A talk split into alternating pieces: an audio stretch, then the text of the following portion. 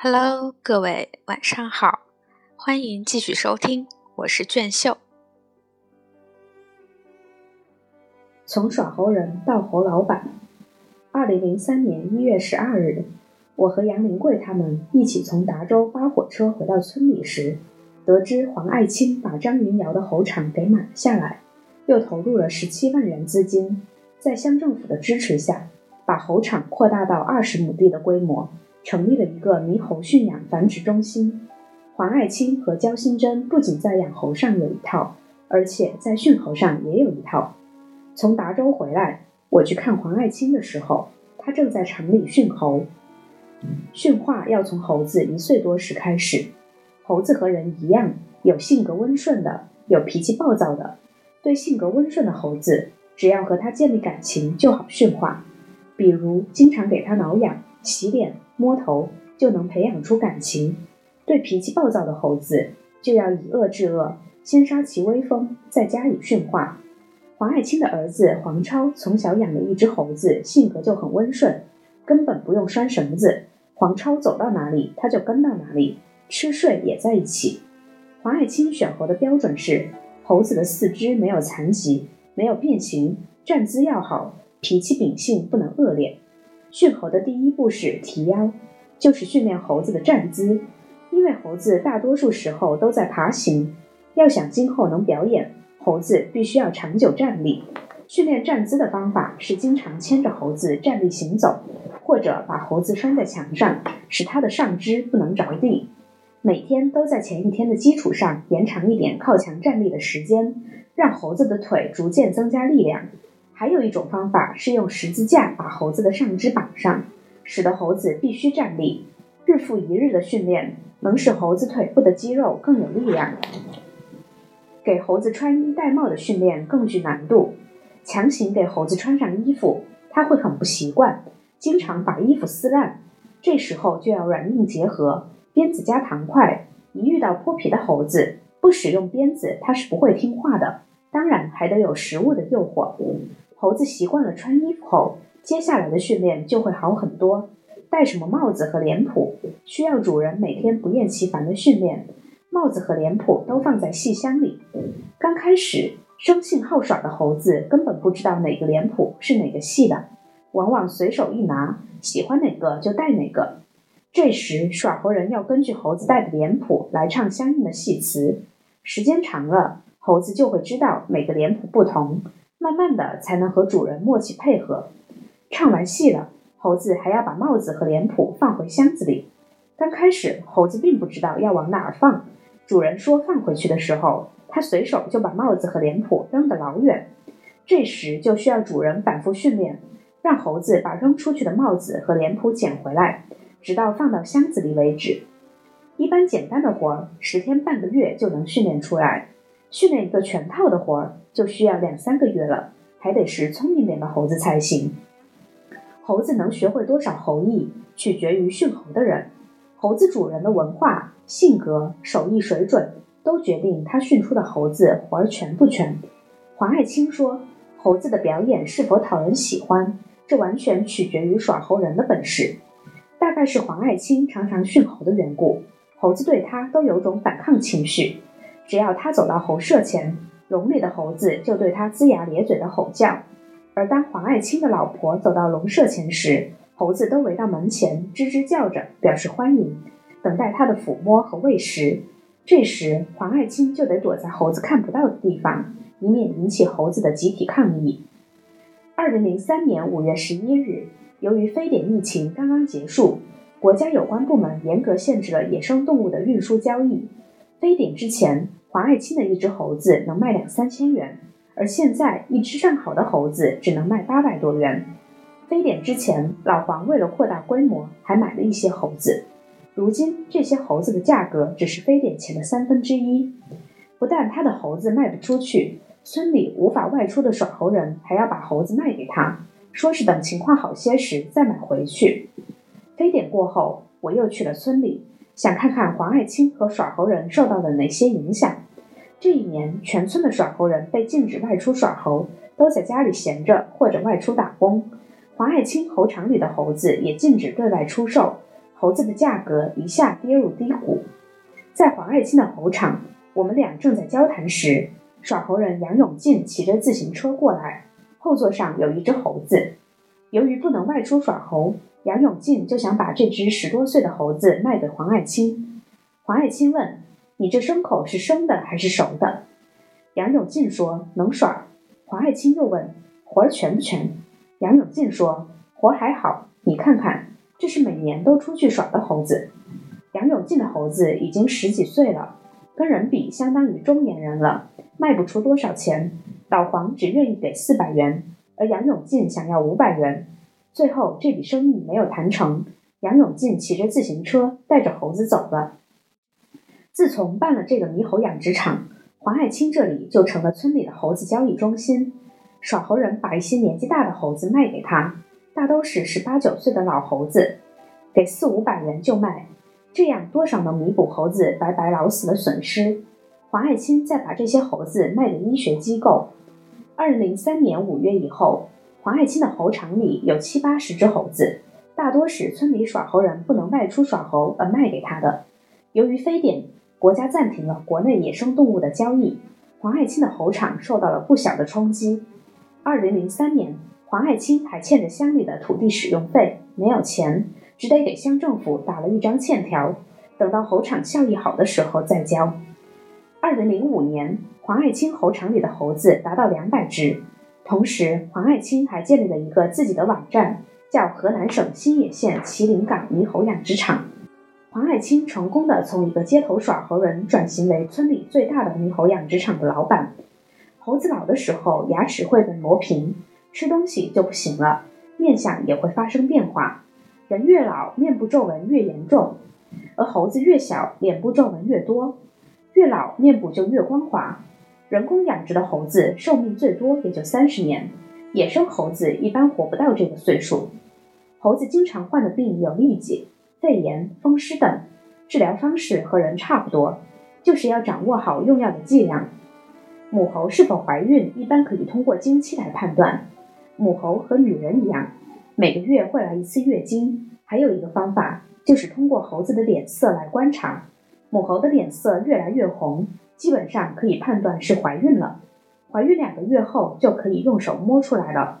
确定猴子怀孕后，就要单独饲养，以防猴子之间打架撕咬而造成流产。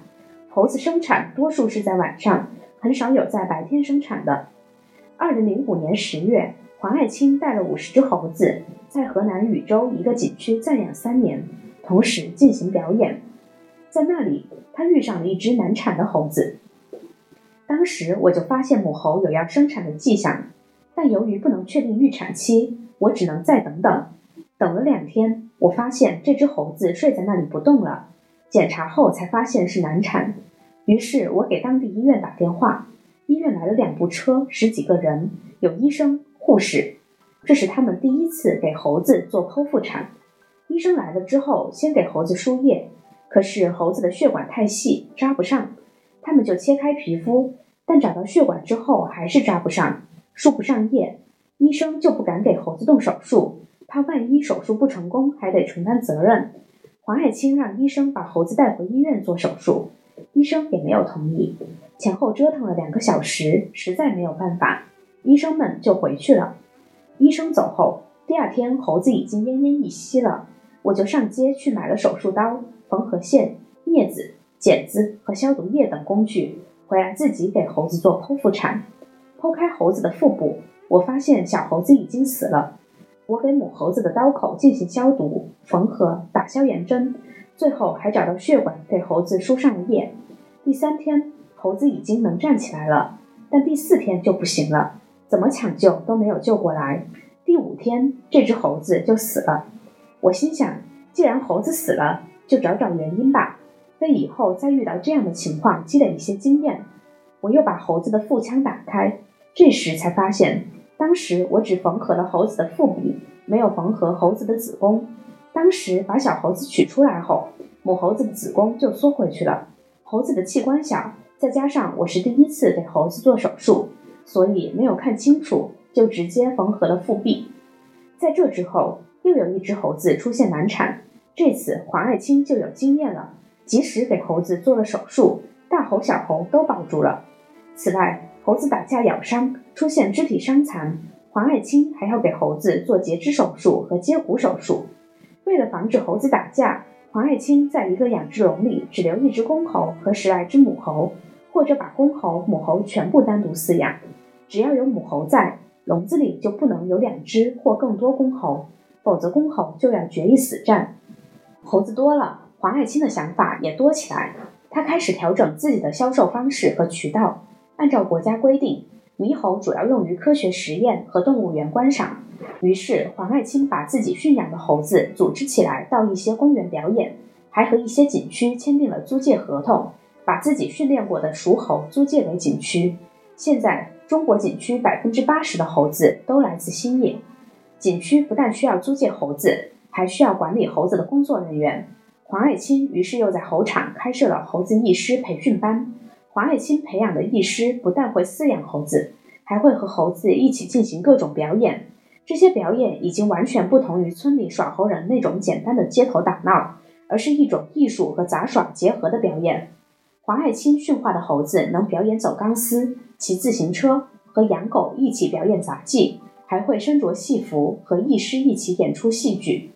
那天，黄爱清带着我去他猴场里的演艺场，让一只猴子表演升国旗，还把另一只猴子带出来，让他骑着车在村里逛。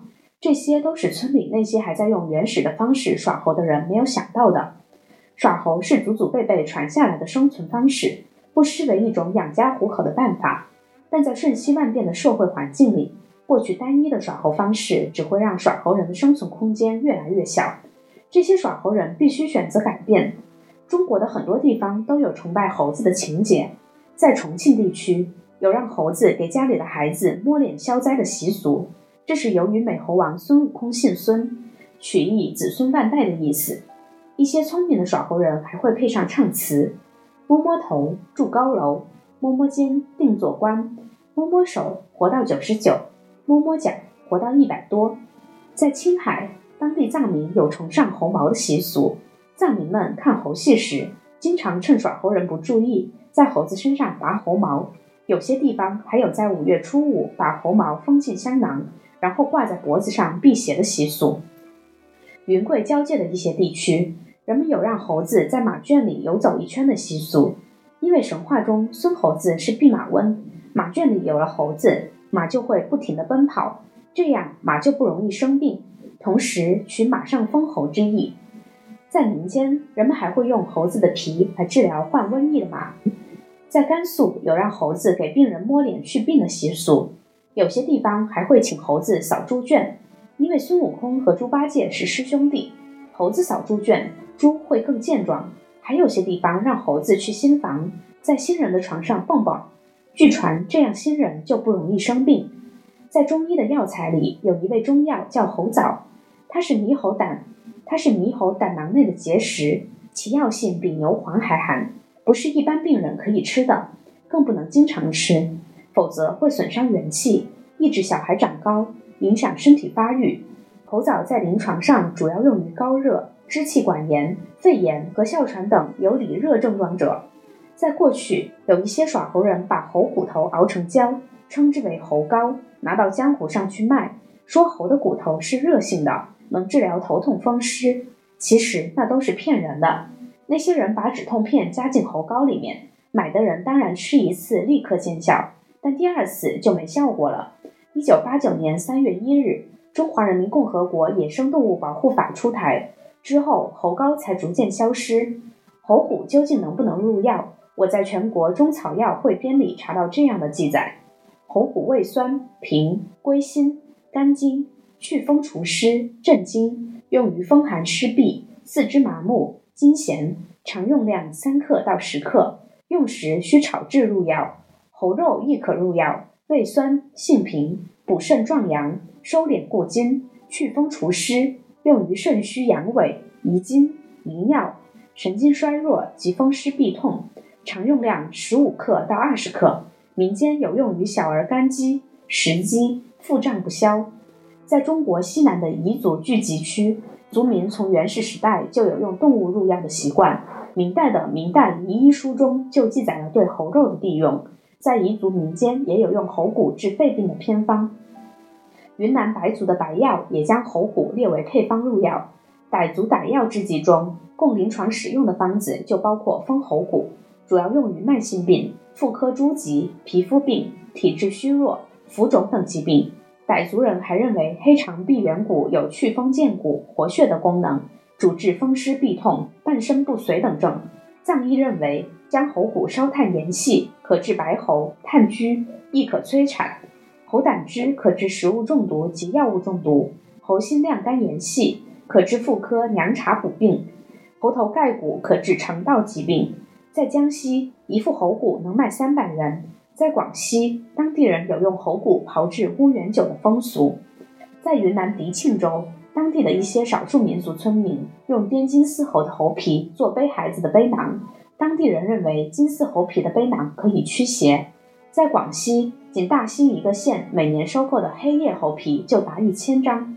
在新野，还有一些耍猴人卖一种叫做神砂的膏药，这种膏药也是耍猴人自己制作出来的，里面放了红丹和香油，做法极其简单。用他们的话说，一斤香油，四两丹。不大不小，摊一千，意思是说，用一斤香油加上四两红丹，就可以做出一千张这样的膏药。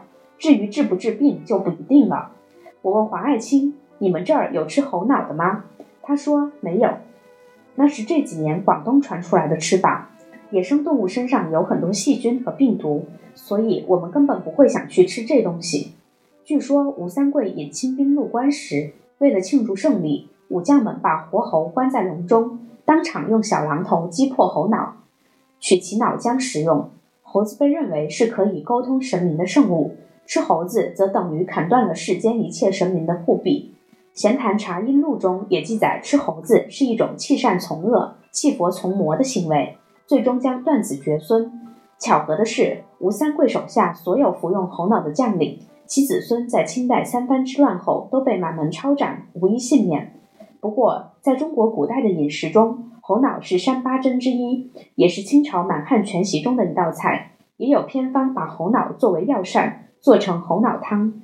黄爱卿说：“我们从来不认为吃猴脑能大补，也不认为猴骨可以治病，这些都是没有科学依据的。其实猴子的副产品还有很多，比如说我用猴毛做成的毛笔就很受欢迎。死去的猴子可以做成标本卖给动物馆，也有很好的收入。”据说福建最早的岩茶就是利用驯化的猴子爬到悬崖上采摘的。在海南，人们利用猴子上树采摘椰子；在贵州，猴子是采摘燕窝的好帮手。文化水平和眼界决定了黄爱卿的养猴思路和经营方式。黄爱卿的女儿和儿子现在一个在北京上大学，一个在安徽上大学。村里的年轻人几乎没有人愿意靠街头耍猴谋生了。